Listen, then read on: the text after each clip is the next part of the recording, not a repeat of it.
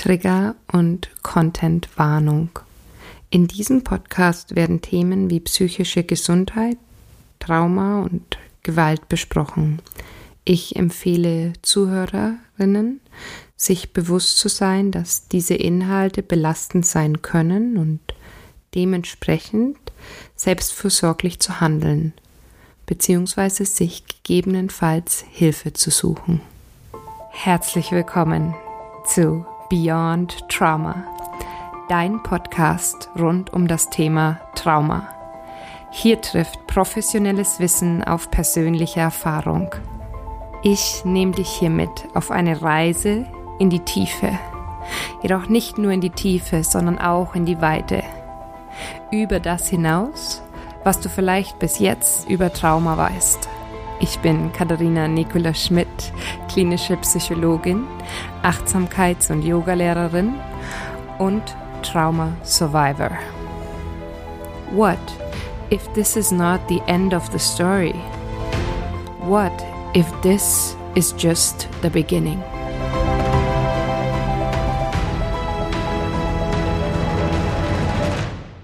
Hey, hey, hey. Schön, dass du wieder eingeschalten hast. Ich habe hier einen wundervollen Herbstabend. Ich sitze hier in meinem kleinen Schlafzimmer-Podcast-Studio und ich würde dich dazu gerne einladen, da hier an der Westküste der Herbst so richtig eingetroffen ist, mal zu gucken, ob in dort, wo auch immer du jetzt gerade bist, der Herbst auch schon da ist. Und wenn ja, such dir mal diese Woche einen deiner Lieblingsbäume und beobachte mal für einen Moment, wie langsam und genüsslich Blätter auf den Boden sinken, schweben, fallen können. Das ist etwas, was mir heute mal wieder so richtig schön aufgefallen ist, während ich mir einen Tee gemacht habe. Wir haben so einen wunderbaren Kastanienbaum am oder vorm Fenster und der verliert gerade Stück für Stück seine Blätter und seine Kastanien. Und das ist einfach so schön, den zu beobachten und wie die Blätter nach unten segeln in ihrer Langsamkeit, ohne Druck, ohne etwas zu wollen, mehr zu wollen, schneller zu sein, einfach in ihrem Rhythmus ganz connected mit dem, was gerade jetzt ist, mit dem Wind, mit der Sonne. Und das wünsche ich dir auch für diese Woche, dass du vielleicht mal deinen Lieblingsbaum beobachtest und die Blätter, die jetzt fallen, beobachtest und die Leichtigkeit und die Schwerelosigkeit der Blätter dir genauer anschaust und darin vielleicht einen Moment der Ruhe und Achtsamkeit findest.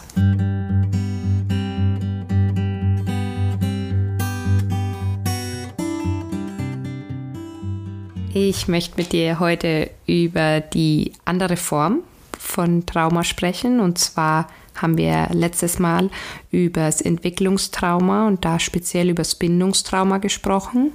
Und heute möchte ich eben mit dir übers Schocktrauma sprechen. Das zählt ja auch so zu den Monotraumas und Mono bedeutet ja einzeln, also Einzeltrauma, Schocktrauma.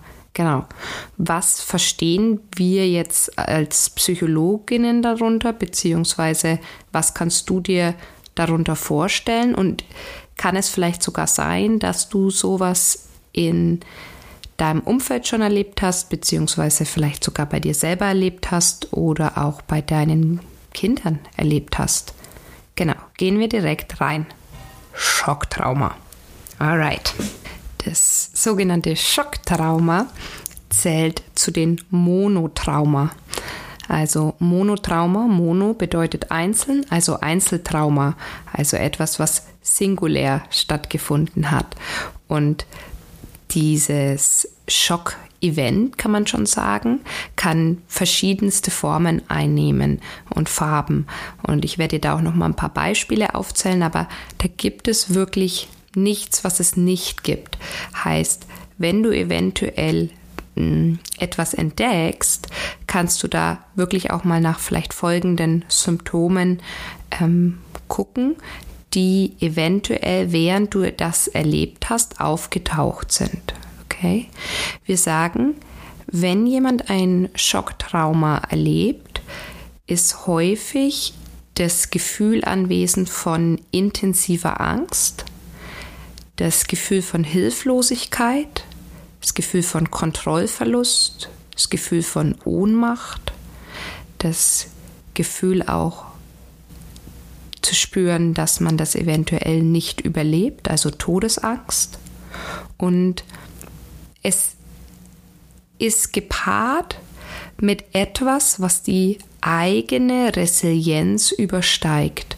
Klammer auf, Resilienz bedeutet so viel wie die Widerstandsfähigkeit eines Menschen und damit ist jetzt nicht nur die körperliche Widerstandsfähigkeit gemeint, wie jetzt zum Beispiel das Immunsystem, das Bakterien und Viren ab ballert und für uns gut sorgt und da auf uns aufpasst, sondern es ist natürlich auch die psychische, mentale Widerstandsfähigkeit genannt und da liegt auch der Fokus, wenn es um das Wort Resilienz geht. Heißt, etwas, das über unsere eigene Resilienz übersteigt.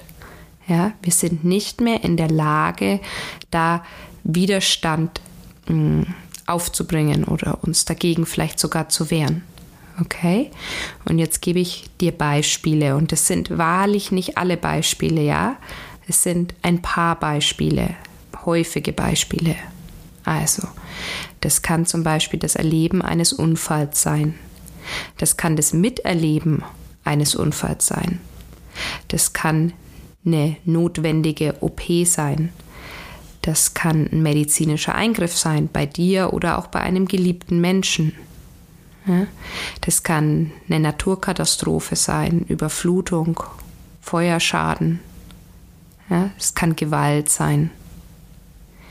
Es ist etwas, was du im besten Fall, nicht immer, aber was du festmachen kannst, auch an einem Event. Ja, es bedeutet aber nicht, dass unser Gehirn sich immer an dieses Event noch erinnern kann.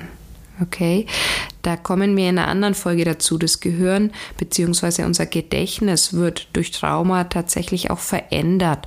Heißt, manchmal sind wir uns dem gar nicht bewusst, dass ein Schocktrauma stattgefunden hat. Oder vielleicht erinnern sich einfach nur noch unsere Eltern dran, dass da ein Schocktrauma stattgefunden hat. Oder dir erzählt dein ein Geschwisterchen ja, und sagt, boah, weißt du noch, was dir da passiert ist? Und nach 20 Jahren sagst du, äh, nee, weiß ich nicht. Und dann beginnst du zu überlegen und dann kommt dir vielleicht, oh, deshalb gehe ich nicht gern ins Wasser.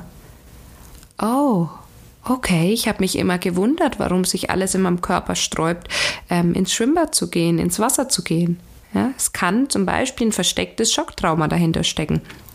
Also du siehst, ich baue wieder so fiktive Beispiele auch ein, die nicht so fiktiv sind, weil sie meistens auch Beispiele sind, die ich in der Praxis erlebe und die ich beobachten kann. Okay, und wir gucken uns jetzt mal an, was dieser Unterschied ist zwischen eben einem Schocktrauma und einem Entwicklungstrauma häufig, wenn wir über Trauma in der Gesellschaft sprechen, sprechen die Menschen von Schocktrauma. Wenn sie überhaupt drüber sprechen. Ich habe das ja schon gesagt in der ersten Episode. We need more awareness for this topic in Germany, I think. Ähm, genau, deswegen also nochmal zurück. Ähm, was ist der Unterschied zwischen Entwicklungs- und Schocktrauma? Hm, Schocktrauma ist nicht schlimmer oder weniger schlimm als Entwicklungstrauma. Ja, wir dürfen aufhören, Traumata zu ranken. Ja, ihnen ein Ranking zu geben. Meins ist schlimmer als deins. Schocktrauma ist schlimmer als Entwicklungstrauma. Entwicklungstrauma ist schlimmer als Schocktrauma. Totaler Quatsch. Das führt nur zu mehr Leid. Es führt einfach nur zu mehr Leid in unserer Gesellschaft, wenn wir beginnen, diese verschiedenen Arten zu ranken und sagen, das dauert aber dann auch länger in der Bearbeitung als das. Absoluter Quatsch. Okay? Also, Entwicklungstrauma, wie schon besprochen, ist entweder von etwas zu viel oder zu wenig über einen längeren Zeitraum und häufig zu tun hat es zu tun mit eben Bindung, also mit Bindungspersonen, mit ähm, Bindungsmechanismen und Schritten, die wir so als Menschen gehen. Und es findet meistens in der Kindheit und Jugend statt. Okay, und Schock eben dieses Rausreißen, dieses Event, was so reinknallt, wie so eine Bombe. Okay? Und ich möchte dir da ein Bild mitgeben, mit dem ich da immer ganz gern arbeite. Stell dir einmal einen ähm, Menschen vor oder am besten ein Kind vor, weil die können das noch am besten, ein Kind vor, das in der Badewanne sitzt. Und ich hatte als Kind immer so richtig viele Spielsachen für die Badewanne. Das war mega cool. Ich habe das mal voll gefeiert. Ich hatte so ein Piratenschiff und ich hatte einen Waschlappen mit Gesicht und lauter so kleine Sachen, Playmobil, aber dann manchmal war natürlich auch meine Barbie mit drin. Ähm, ja, ich habe mit Barbie gespielt. Ich werde jetzt keinen Diskurs aufmachen über den neuen Barbie-Film, aber ja, okay. Also stell dir ein Kind vor, das in der Badewanne sitzt und in der Badewanne sind hm, so zehn Spielsachen, mit dem das Kind in der Badewanne spielen kann. Okay? Und jetzt stell dir vor, dass bei einem Bindungstrauma immer mehr kleine Sachen in diese Badewanne als Spielsachen reingeworfen werden. Ja? Immer mehr, immer mehr, immer mehr, immer mehr. Ne? Nicht jetzt einmal alles auf einmal, sondern halt Stück für Stück wird da immer mehr reingeworfen. Und irgendwann sitzt das Kind in der Badewanne und kann das eigene Wasser nicht mehr sehen, kann den Körper nicht mehr sehen, weil es ja die Oberfläche voll ist mit Spielsachen. Andere, wer dem Kind wird alles was an Spielsachen jetzt gerade in der Badewanne ist, also die zehn Sachen, Stück für Stück aus der Badewanne rausgenommen. Und es ist kein, ähm, keine Möglichkeit mehr zu spielen, in die Leichtigkeit zu kommen, sich an dem Baden zu erfreuen. Ja, es ist ja für ein Kind super wichtig, da auch zu spielen, frei zu sein, zu planschen. Okay? Und irgendwann sitzt es in der Badewanne und es ist einfach ähm, ja, nichts mehr zum Spielen da. So, das wäre Bindung, äh, ja, Bindungstrauma, sorry, Entwicklungstrauma. Schocktrauma ist, der Stöpsel wird gezogen und das Wasser fließt raus aus der Badewanne. Okay? Und irgendwann, pops, wird der Stöpsel wieder reingesetzt, dann gluckert so ein bisschen, aber das Kind sitzt nur noch mit dem halben Körper in der Badewanne. Ja, es wird kalt, es unangenehm, ähm, die Wärme ist weg. Und das ist jetzt bildlich ausgedrückt sozusagen der Unterschied zwischen Schock und Bindung. Ja, bedeutet aber nicht, dass das, was da abgelaufen ist, äh, schön ist oder das eine schwieriger als das andere. Um bei dem Bild zu bleiben, den, von dem Kind in der Badewanne, ähm, beim Schocktrauma haben wir einen Bruch in der Schutzhülle. Ja? Heißt, die Schutzhülle, die, wir, die uns so umgibt, wird durchbrochen durch dieses Event des Stöpselziehens. Und du merkst ja auch, durch das Stöpselziehen fließt das Wasser raus, zack, und du hast einen Bruch. Du hast einen Bruch in der Wärme, du hast einen Bruch in wie viel ist der Körper im Wasser, du hast einen Bruch, ähm, wie mh, hm, angenehm fühlt sich das an, die Schnelligkeit, dass das Wasser rausfließt. Also da ist ein Bruch in der Schutzhülle. Ganz wichtig. Und was jetzt Studien gezeigt haben, die sich damit beschäftigen, beziehungsweise nicht Studien, sondern Forschung gezeigt hat, die sich mit Trauma auseinandersetzt, ist, jetzt kommt's, finde ich super spannend, dass Entwicklungstrauma einen ganz starken Zusammenhang hat mit späterem Schocktrauma. Bedeutet, wenn jemand Bindungstrauma bzw. Entwicklungstrauma. Zum Entwicklungstrauma gehört ja auch das Geburtstrauma dazu. Besprechen wir nicht heute, besprechen wir später. Da habe ich jemanden dabei, der mh, mm, da einfach super viel dazu sagen kann. Ich bin selbst noch nicht Mama ähm, und weiß auch nicht, ob ich es jemals werde, aber ähm, genau, ähm, die darüber sprechen wird mit mir zusammen. Genau, also nochmal zurück, Entwicklungstrauma hängt ganz stark auch mit einem später, dem späteren Erleben eines Schocktraumatas zusammen. Heißt, die Menschen, die in der Kindheit schon ein Bindungstrauma, Entwicklungstrauma erlebt haben, sind sehr viel mehr gefährdet, beziehungsweise die Wahrscheinlichkeit ist höher, dass sie irgendwann auch ein Schocktrauma erleben. Heißt, da besteht ein Zusammenhang. Und das macht ja auch nur Sinn, denn wenn wir uns jetzt anschauen, dass beim Schocktrauma das, was erlebt wird, die eigene Resilienz übersteigt, ja, dann kann man ja sagen, eine, ein gutes Resilienzsystem besteht ja auch darin, dass wir starke Bindungen haben und starke Bindungserfahrungen auch gemacht haben und uns sicher fühlen und in der Welt äh, dazugehörig fühlen und das Gefühl haben von ähm, I matter. Ich bin wichtig. Es ist wichtig, dass es mich gibt.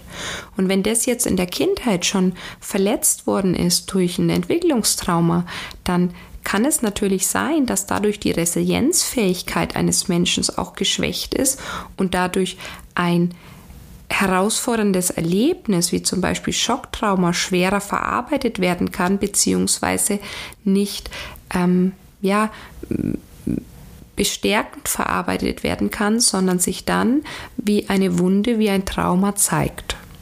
Also so viel zum Zusammenhang zwischen ähm, Entwicklungs- und Schocktrauma.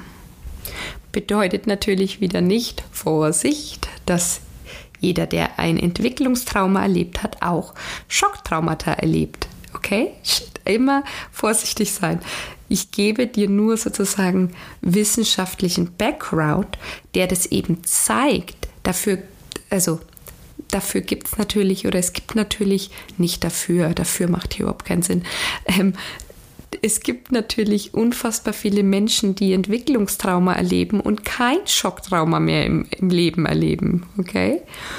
Wichtig hierbei immer wieder, und deswegen ist es ja auch Trauma in der Kindheit, wenn Trauma, egal ob Bindung oder Schock, in der Kindheit passieren, ist es schwieriger, ähm, damit umzugehen und hat es häufig mehr Folgen, wie wenn ein Schocktrauma in Erwachsenenalter entsteht oder auch eine Bindungsverletzung durch zum Beispiel Partner, Partnerin im Erwachsenenalter.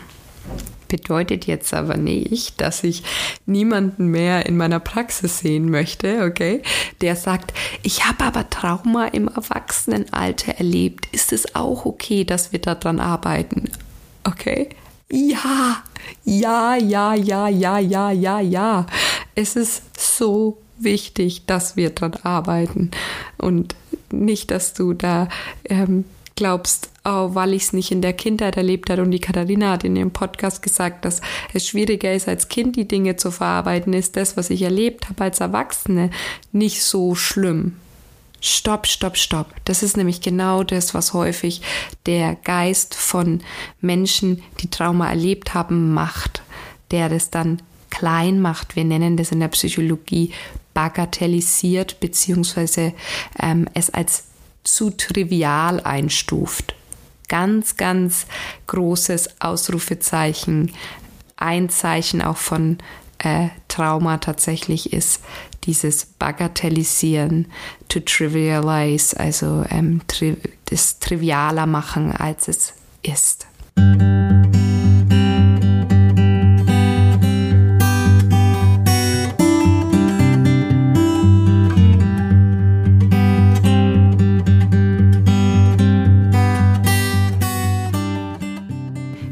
Ich möchte nun ein Beispiel eines äh, Schocktraumas mm, geben, mitgeben, und zwar eines hm, wie soll ich denn sagen, nicht erlebten Schocktraumas, was aber das Potenzial gehabt hätte, in ein Schocktrauma überzugehen, okay?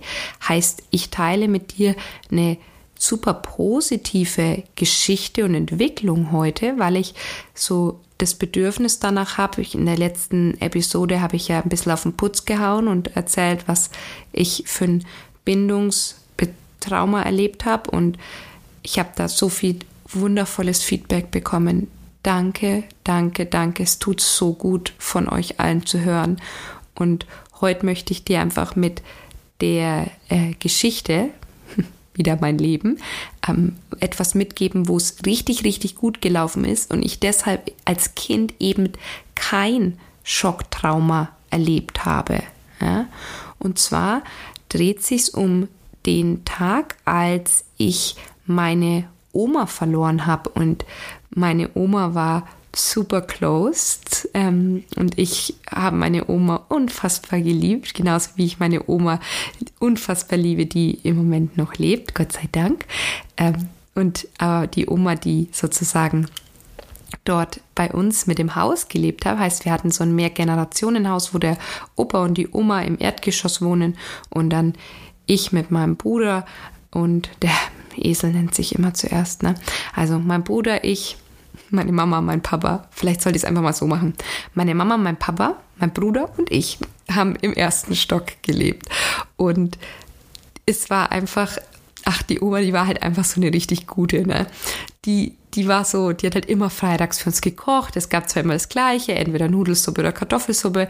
Ja, aber es war so eine Gewohnheit, es war so eine Stabilität. Ich habe das total geliebt, ähm, ja, von der Schule nach Hause zu kommen. Die war halt einfach da und dann habe ich mit ihr häufig das Großstadtrevier angeschaut und so. Und es war einfach, ach, so eine Liebe. Und wenn man die nach Süßen gefragt hat, dann hat sie immer irgendwas gehabt oder wieder irgendwas rausgezaubert. Und ich habe die schon sehr geliebt. Also meine Oma, das war schon echt so eine richtig gute Seele.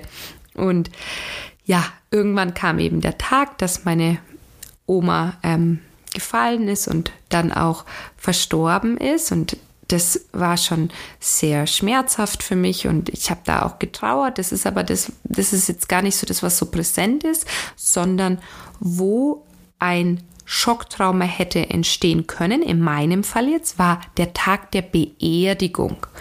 Und ich komme ja aus so einem kleinen Dorf in der Fränkischen und meine Oma, die hat einen Blumenladen besitzt, besessen, besitzt.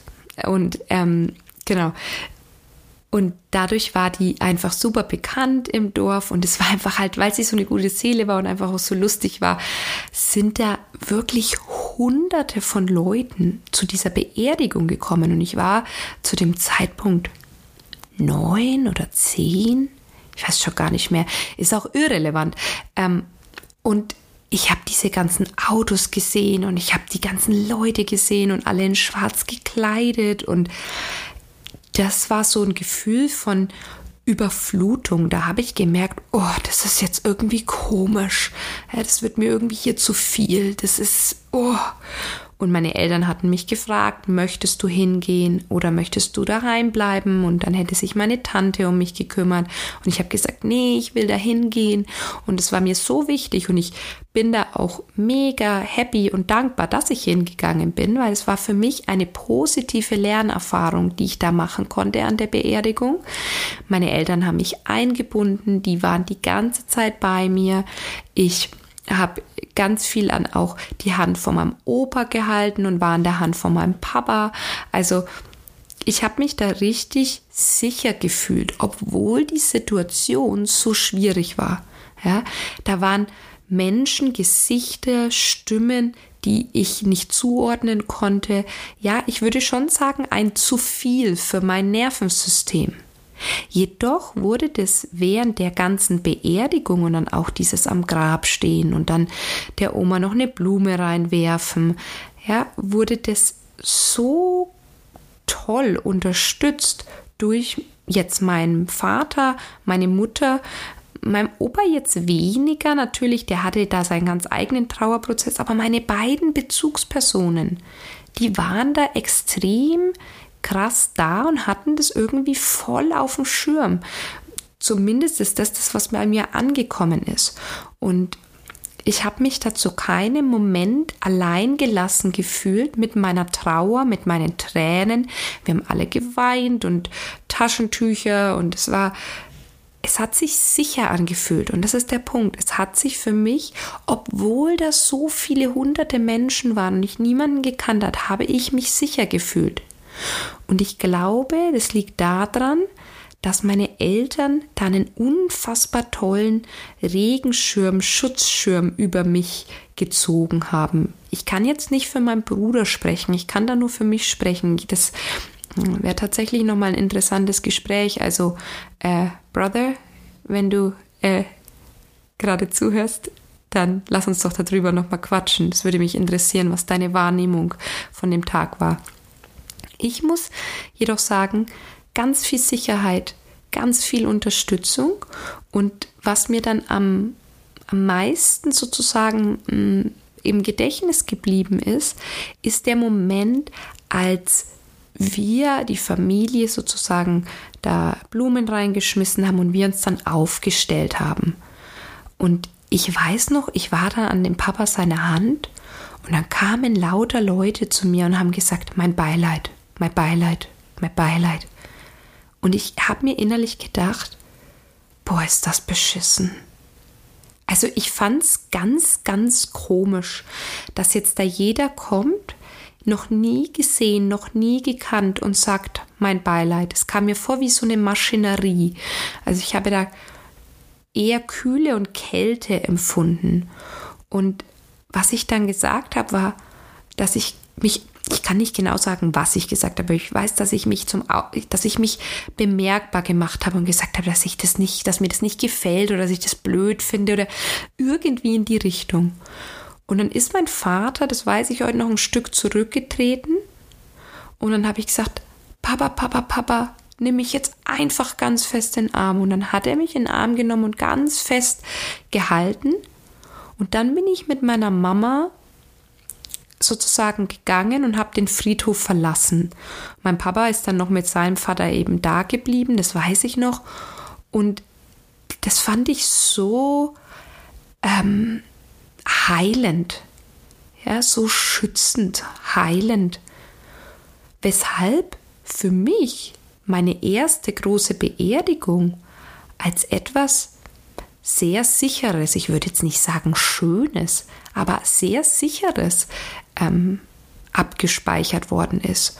Und ich kann heute sehen, warum.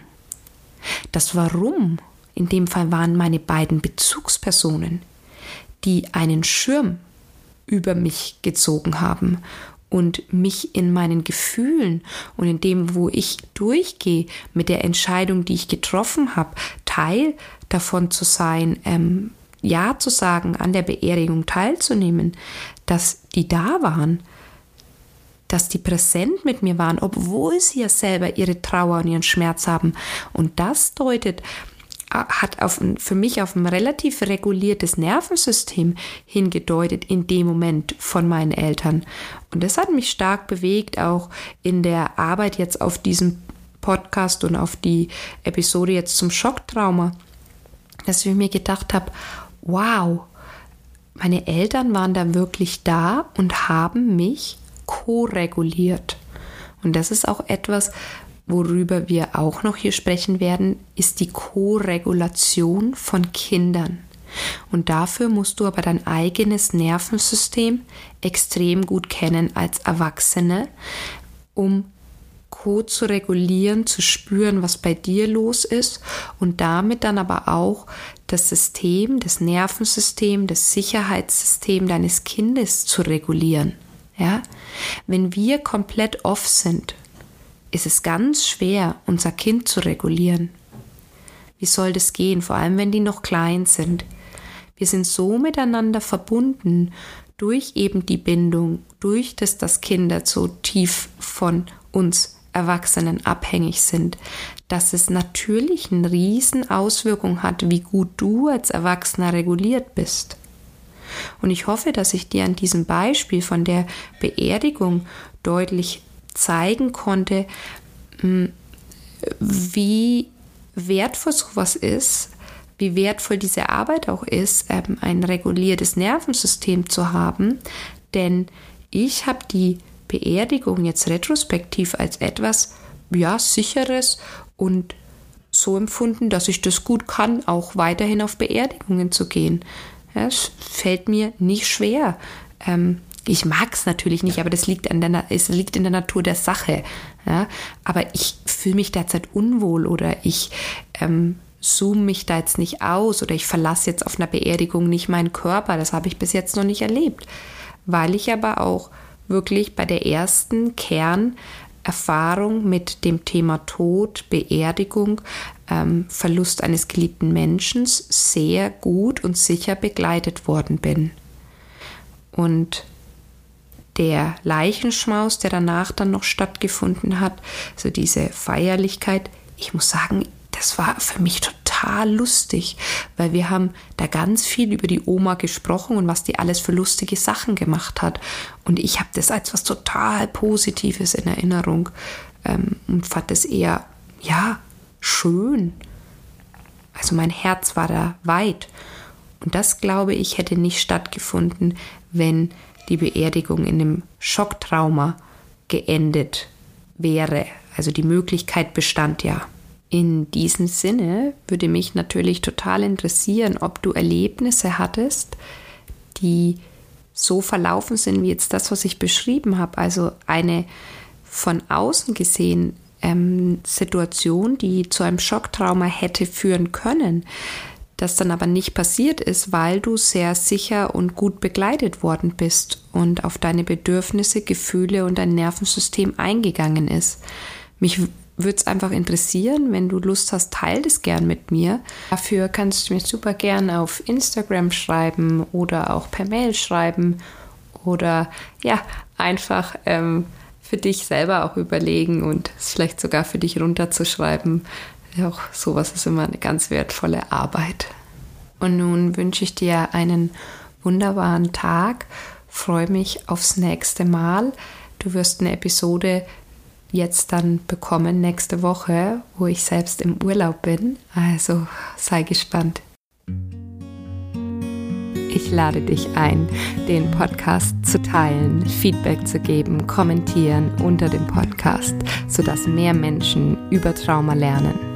Natürlich nur, wenn dieser Podcast und der Inhalt mit dir in Resonanz gegangen sind. Ich bin sehr froh, dass du da warst und ich hoffe, dass du etwas für dich und für die Menschen, die du liebst und um dich rum sind, mitnehmen konntest.